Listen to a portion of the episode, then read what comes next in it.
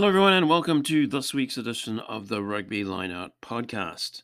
Um, we will be doing two podcasts this week. Uh, this one is essentially our uh, weekly uh, wrap up of last weekend's action, with once again a, a primary focus on the Women's World Cup action in New Zealand, and obviously Canada's successful uh, bid to qualify for the quarterfinals.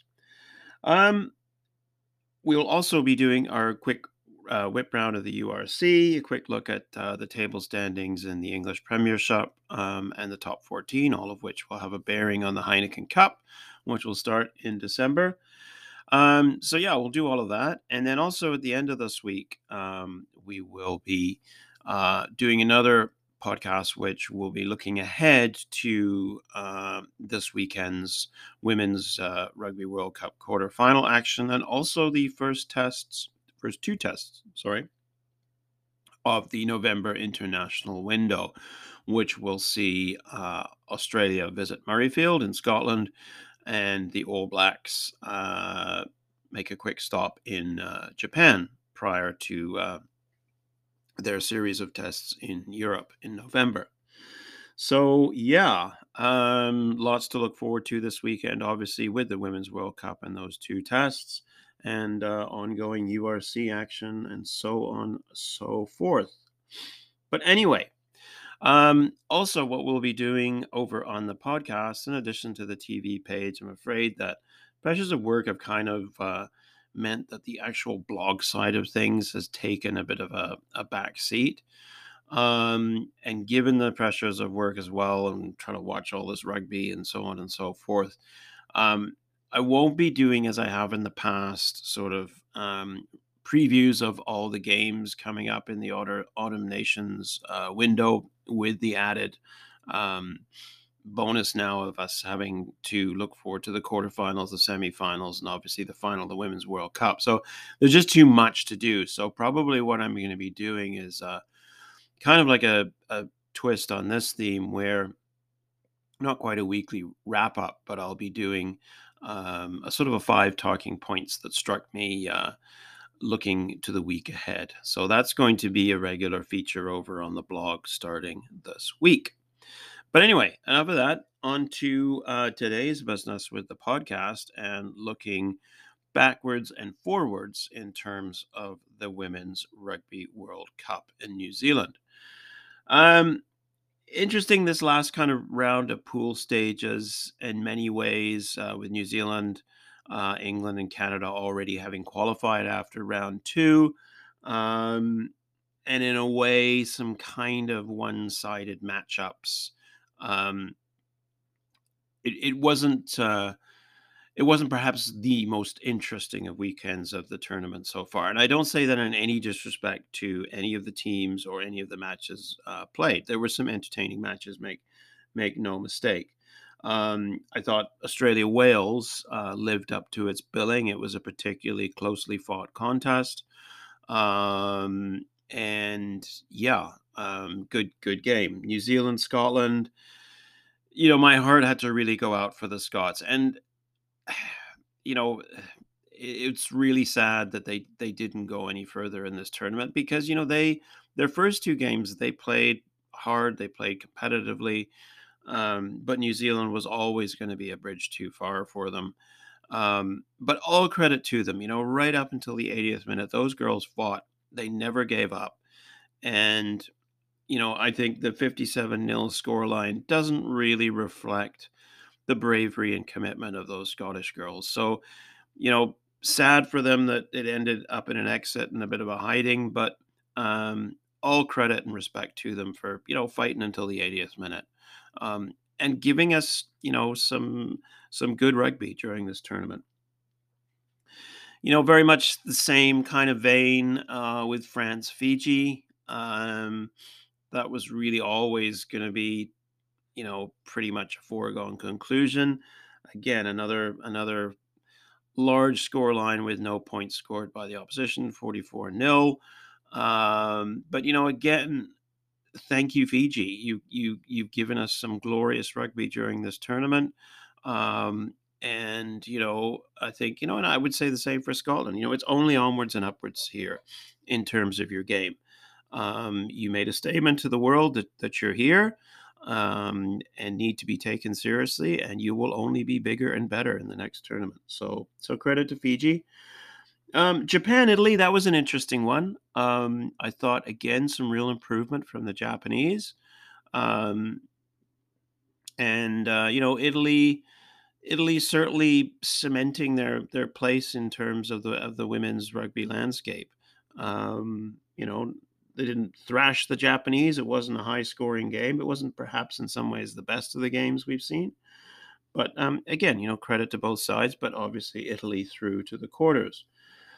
Um, you know, Canada looking pretty good, number two seed going into the uh, draw for the quarterfinals. Um, tough game against the U.S. We're going to talk about that in a minute.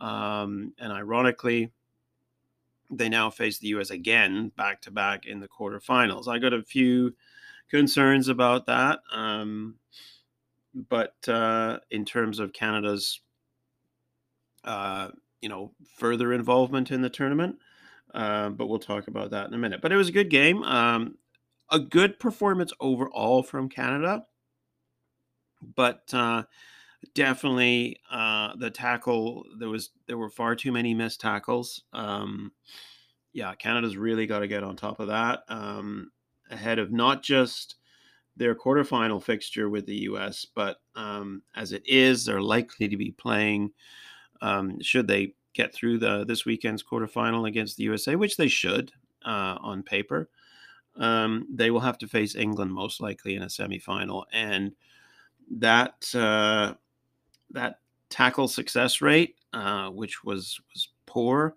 Um, it, they've got to get on top of that. 34 missed tackles. You do that against England, and it's game over.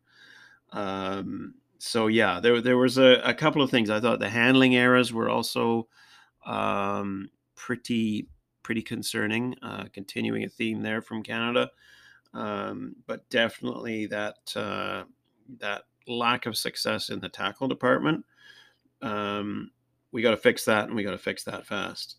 Um, anyway, we will talk about that in a bit of a, a in a moment. But you know, certainly some fantastic performances from from the Canadian girls. Um, I thought uh, Alex Tessier had a great job um, at fly half, uh, along with Justin Pelletier coming into the squad. Um, I thought Alysha Corrigan at center was a revelation, um, as was uh, Sara Kaljuvee. Really, really good from those two. Um, and Paige Farries and Maddy Grant out on the wings looked really good. Emily Tuttosi, you know, scores yet another try. Uh, the woman is a machine. Um, but yeah, lots to to feel good about there. Uh, pretty solid performance from the forwards. Um, obviously, de Goede uh, leading from the front as captain and in the thick of everything. So, you know, uh, lots of positives. But um, as we go now into the business end of the tournament, a few alarm bells ringing for me with uh, that tackle tackle count and some of the handling errors. We really, really got to tighten that up dramatically. Um, but yeah, otherwise, good good performance from Canada. They can feel good about that. And then you know, again, another you know another 75, you know, n- nil thrashing by England of South Africa. You know, South Africa, Fiji, um, and Scotland all, you know, the, the teams that exited uh, the tournament all failing to to get points on the board. Uh, again, I felt really sorry for South Africa. They've had a good tournament. They've they've shown some real enterprising uh, rugby. Um, I think you know, hopefully, just like Fiji, um, the World Rugby um, is going to get behind South African uh, women's rugby and support it. So we're going to see more of, of the, the women's Springboks teams. And uh, I think, again, like Fiji, it's only onwards and upwards for, for them as well. And hopefully, you know, a growing uh, support base at home back in South Africa. But yeah, England kind of ran away with it. Um, so yeah, like I say, overall, that third round of pool matches, it was in a way kind of predictable the outcomes um, with the in in many ways almost uh, the quarterfinals being decided. Um, just a few variables more to see how you know the Australia Wales um, and Italy uh, Japan games played out. But it wasn't. Yeah, it, in terms of of interest level, it perhaps it was slightly diminished from what we've seen in the first two rounds, but uh, setting up some pretty tasty quarterfinals. So, on that note, one of the things I have done, um, as everybody knows, last week I had a look at some of the statistics. Um, well, actually, only one of the statistics, and that was I focused on the goal kicking uh, issue in this tournament and how it, um, yeah, it's it's kind of you know sadly left a lot of points uh, out there, uh, points gone begging for all the teams. So I had a breakdown of that for the first two rounds. And now with the eight teams that are going through into the quarterfinals, I've kind of had an overall look at, at how they're shaping up statistically. So starting off from uh, the goal kicking issue, which, like I say, for the first two rounds, it was a 47% success rate um, at goal kicking with uh, the French being the most successful at 91%. But yeah, it's it's pretty poor. And I was interested to see if those statistics changed at all in, in the third round. Um, and they did to to um, to a certain degree. Um, France still remains the most successful team uh, at kicking between the posts. Um, but it was interesting after the game against Fiji their 91% success rate has now over the three matches dipped to to 78%. But they're they're still leading the pack. Um, with interestingly enough, uh, Wales being the second most successful team uh, at uh, at goal kicking success, and that's followed up by um, England um, with 63%, and then the US, uh, interestingly enough, um, at 56%. New Zealand managed to dig themselves out of a bit of a hole in the goal kicking department this weekend. They they're now ranked of the if you look at say the eight quarterfinalists, they're ranked six with a 47% success record. Um, and uh, Italy uh, is in fifth, and uh, Australia seventh. And unfortunately, Canada brings up the rear with a 36% success rate uh, at kicking between the posts over three matches. So, yeah, you know, a little bit of an alarm bell ringing there going into uh, the quarterfinals. Um, you know, we're up against the US, who has a bit of a better uh, success rate than we do. And then certainly going into the semis with our most likely opponent being England. Um, yeah, that's that's a little bit concerning. So yeah, it was interesting to see how those statistics shifted after after round three. But looking ahead and forwards to the quarterfinals uh, and the eight teams, I kind of looked at five statistics um, to get an idea of where the teams stand in terms of their relative strengths. So I looked at lineout success, uh, scrum success, uh, ruck success and tackle success. And obviously, we've just talked about goal kicking success. And lastly, meters made. And yeah, it it it shows some some interesting uh, patterns. I think from a Canadian point of view, um, looking ahead to the quarterfinals, um, as I mentioned earlier, I'm not overly thrilled that we didn't really have um, a really big test against somebody like France or New Zealand or England in the pool stages. Um, I'm not saying our pool was easy. That is not what I am saying. Um, but we, I'm not sure we've been tested to the level we need to be tested. And I'm not sure that finishing second in the seedings going into the quarterfinals really reflects where we're at.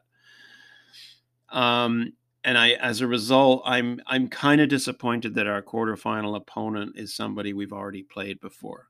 Um, I would have preferred to see us play somebody like like Wales or or even Australia. I think that would have been much better preparation for a most likely semifinal against against England. Because um, let's let's make no mistake about this. Um, England looked like, along with New Zealand, the the team to beat, with France possibly being the wild card. Um, well, actually, I don't think France possibly being the wild card. I think France are the wild card. It's just um, have France got the ability to take down either the the, the black fern or the the red rose juggernaut? I think certainly think the potential is there. Make no mistake about it. But when you look at those three uh, and the the level that they're playing at, I'm not hundred percent sure that that Canada's there. Um, and while we should win this quarterfinal against the U.S. relatively comfortably, um, yeah, I just I have concerns about some of the, the areas where we're weak on how they will potentially really get exposed by a side like England. Anyway, um, we don't know until the final whistle, so let's cross that bridge when we get to it. And as I say, you know, I say all of these things in no disrespect to to the Canadian ladies. I think they've done a fantastic job. I'm hugely proud of them and I'm, you know, I think they are very honest about where they see their weaknesses and what they need to address. And I'm sure in the next two weeks, there is going to be 110% effort to do so. And we have a good team, let's face it. You know, we're not ranked third in the world um, for no reason. So, but yeah, some some deep digging is going to have to be done in the next two weeks. It's certainly possible. Um, I think we have the personnel to do it. Um, but yeah, definite, definite work ons. So let's have a look at some of these stats. Um, so basically, what I t- did is take the eight uh, quarterfinalists and um, how they performed over the three pool matches and what their their averages were. So when you look at lineout success rate, um, it's interesting. And here's some really good news for Canada. Um, and a big shout out to Emily Tuttosi at, at Hooker. Uh, I think she's had a huge part to play in this success. But yeah, um, Canada leads the lineout success rate at 94%. So we are the most successful team in the competition to date um, in terms of lineout, tied along with New Zealand, who is also looking pretty phenomenal in that department. So then you may say, well, uh, you seem concerned about our semifinal opponent, um, uh, England, most likely. How are they doing? Well, they're they're third. Their success rate is ninety two percent. Interestingly enough, the Welsh uh, are the second most successful uh, line out operators after New Zealand and Canada. Um, so again, you know, that's one of the reasons I would have maybe preferred to see us have a go at the Welsh in a quarterfinal as a, as, as preparation for for somebody like England. But there you have it. So yeah, those are your top four uh, in terms of the lineout success. Is uh, Canada, New Zealand in first place, um, England third, Wales fourth. Uh, sorry, England, New, uh, New, Zealand, and Canada first, Wales second, England third. Uh, Australia is the fourth most successful team in terms of lineout success followed by the French, who I had thought were actually better. Um, but yeah, they're only managing an 82% success rate. Um, Italy are behind them at 71. Um, with the USA really struggling at line out time. Um, so they've definitely got to, some work to do ahead of this weekend. They've only got a 69% success rate. So yeah, um, but good news for Canada. You can feel pretty happy with uh, our work at the lineout. Then moving along, I, I broke down the scrum success rate over uh, the three matches. And um, once again, good news for Canada. So, you know, what, what I'm getting from this is, you know, upfront and physically, Canada Canada is is is in a good driving position. Make no mistake about it. So yeah, Scrum uh, leading this, the most successful uh, team so far in the competition in terms of Scrum success is Canada, 93%. Um, interestingly enough, very closely followed by their opponents this weekend, the U.S. Um, so you know, credit to the U.S. They, they've got a good scrum and it's working well. They're they're in second spot at 92%. Um, with interestingly enough, Australia, your third ranked most successful uh, scrum team at scrum time. Um, and that's followed up by the French. Um, interestingly enough, the the two really big hitters in terms of the what many people see as the potential final, England and New Zealand.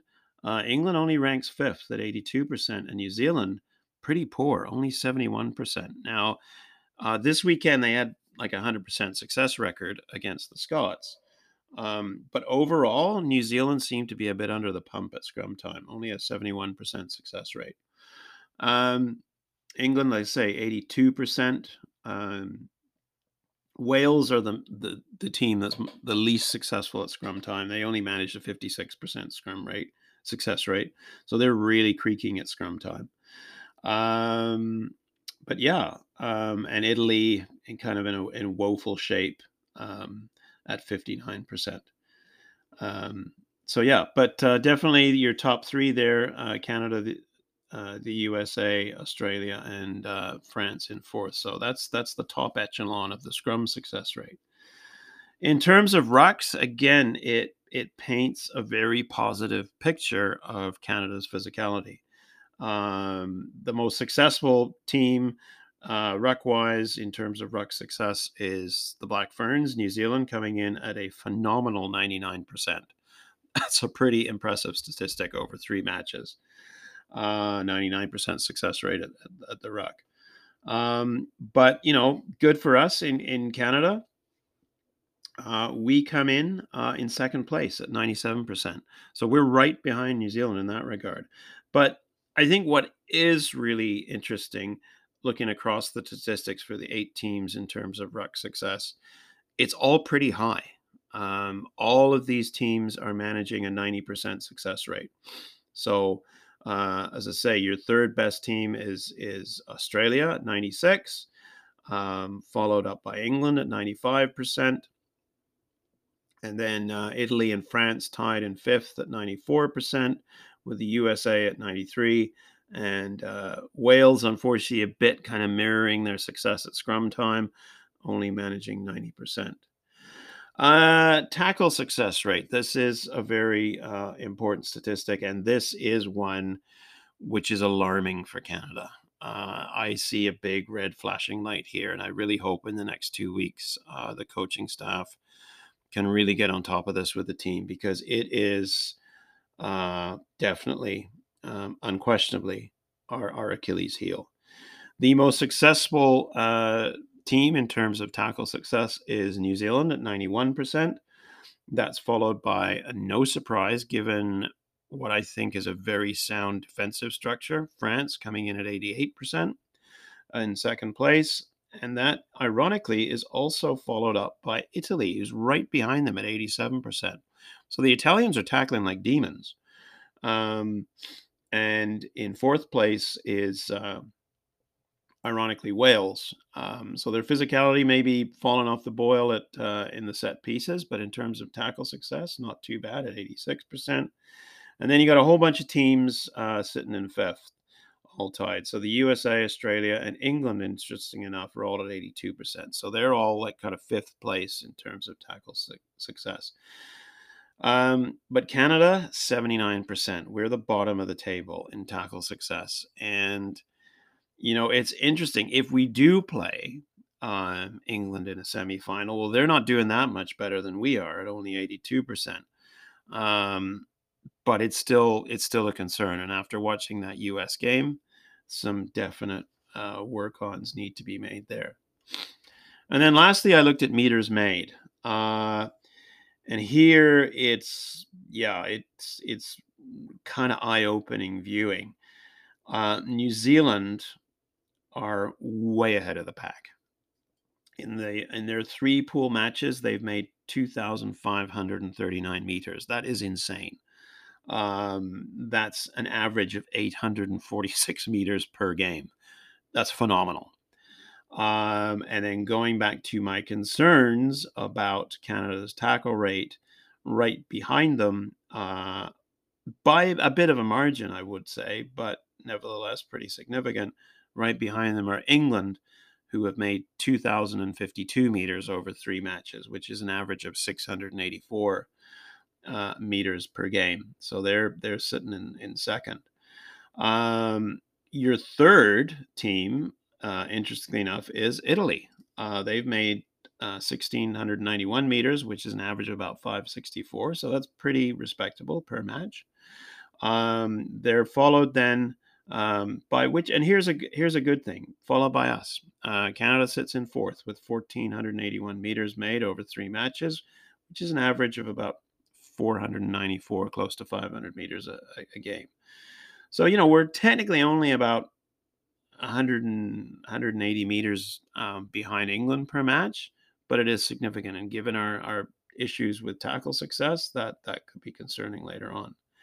And then going down the pack, no surprises. Australia come in at fifth with 1,287 meters. Um, and you have, interesting enough, the French. I thought this would have been higher. The French are only uh, sixth in terms of meters made. They've got 1,263 meters over three matches, which is 421 per game. And then that's uh, lastly, it's uh, the USA and then poor old Wales uh, holding up the a paltry 843 meters over um, three games, which is only 281 meters a game. That's not particularly high. And the US is just 1100 uh, and one 367. So, yeah, some interesting statistics. Um, I, I think Canada will get through their quarterfinal, but, you know, I think definitely there's a lot of work ons uh, for the team in the coming weeks uh, looking ahead to what is the most likely scenario a semifinal with red hot favorites, uh, England. But, you know, New Zealand pulling up their bootstraps at a rate of knots, and France, France, the smoking gun. Um, you know, I think defensively, that French unit is going to be pretty hard to break down. So, yeah, we shall see. So that's it um, for the women's game. Uh, I've got three minutes to wrap up uh, everything else that's happening in the rugby world. Um, so, uh, URC, two cancellations this weekend. Uh, the Sharks were uh, unable to play their match with Glasgow and Ulster, um, unable to uh, play their game with the, sorry, Ulster unable to play the Sharks, and Glasgow unable to play the Lions due to a stomach virus. Um, we saw some interesting encounters. I thought that Benetton game lived up to the hype I had for it, but uh, the Bulls kind of took over in the second second half. And you know, really spirited performance for Benetton for a good chunk of the game, and then all of a sudden the wheels just fell off. Uh, really feisty encounter between uh, Leinster and Munster. Um, those games are always just such gritty, intense affairs. But yeah, uh, the end of the weekend sees Leinster keep their spot uh, unbeaten so far at the top of the table. Ulster, despite uh, forfeiting the match, well, not uh, them forfeit, I think it's just been postponed, but not being able to play this weekend, sits in second. The Bulls uh, getting that final win on tour has uh, bumped them back into third place. Um, and the Stormers fifth. Uh, Edinburgh, sorry, the Stormers fourth, Edinburgh fifth, and Cardiff uh, sixth, looking pretty good as well there. Um, so yeah, not not too shabby. The you know the Cardiff getting a pretty handy win over the Stormers, um, so that uh, that's good for them.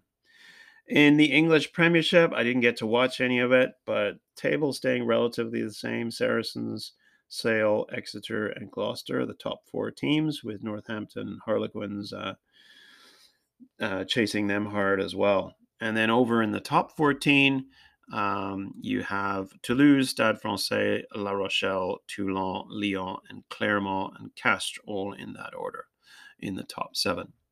So that's it for this week. Uh, like I say, uh, quarterfinals, don't miss a moment of it. It's all on TSN. There will be another podcast later in the week. Looking forward to that.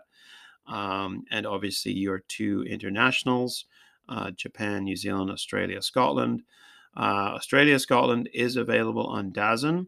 It's also available on Flow Sports Rugby in the US and Premier Sports Asia, with only the uh, Flow, Flow Sports Rugby showing the Japan um, New Zealand game.